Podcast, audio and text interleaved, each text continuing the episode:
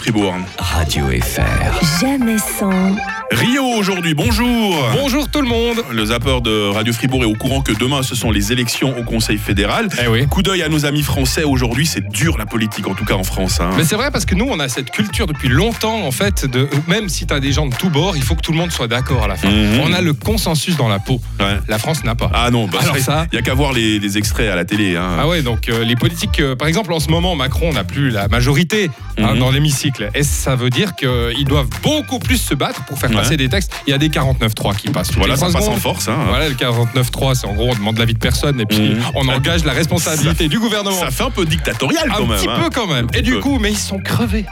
mais ils sont au bout du rouleau, les Français. Mais ils sont fatigués. Cinq mois seulement après leur élection, les députés se disent déjà au bout du rouleau. Nos députés au bord du burn-out. Ce matin, la présidente de l'Assemblée réunissait les chefs de file des groupes parlementaires pour tenter d'améliorer leurs conditions de travail. Est-ce que nos élus travaillent plus qu'avant Alors, si on compare avec euh, 2017, début du précédent euh, quinquennat, on peut pas vraiment dire que ça a échangé. Il n'y a pas plus de séances de nuit. Ce sont les, les statistiques de, de l'Assemblée. Euh, il y a cinq ans, les députés ont même passé 43 heures de plus dans l'hémicycle que, que cette année. En fait, ce qui change tout, c'est le contexte euh, politique, la majorité relative. Ça rend tout incertain. Alors, dans chaque camp, il faut être attentif au moindre vote et donc être plus nombreux, plus présents pour euh, faire bloc. Ce qui a changé en réalité, c'est plutôt le- les modes d'examen des textes, puisque la majorité relative impose une mobilisation plus importante de l'ensemble des forces politiques. Traduction, avec une majorité absolue, ils seraient moins claqués.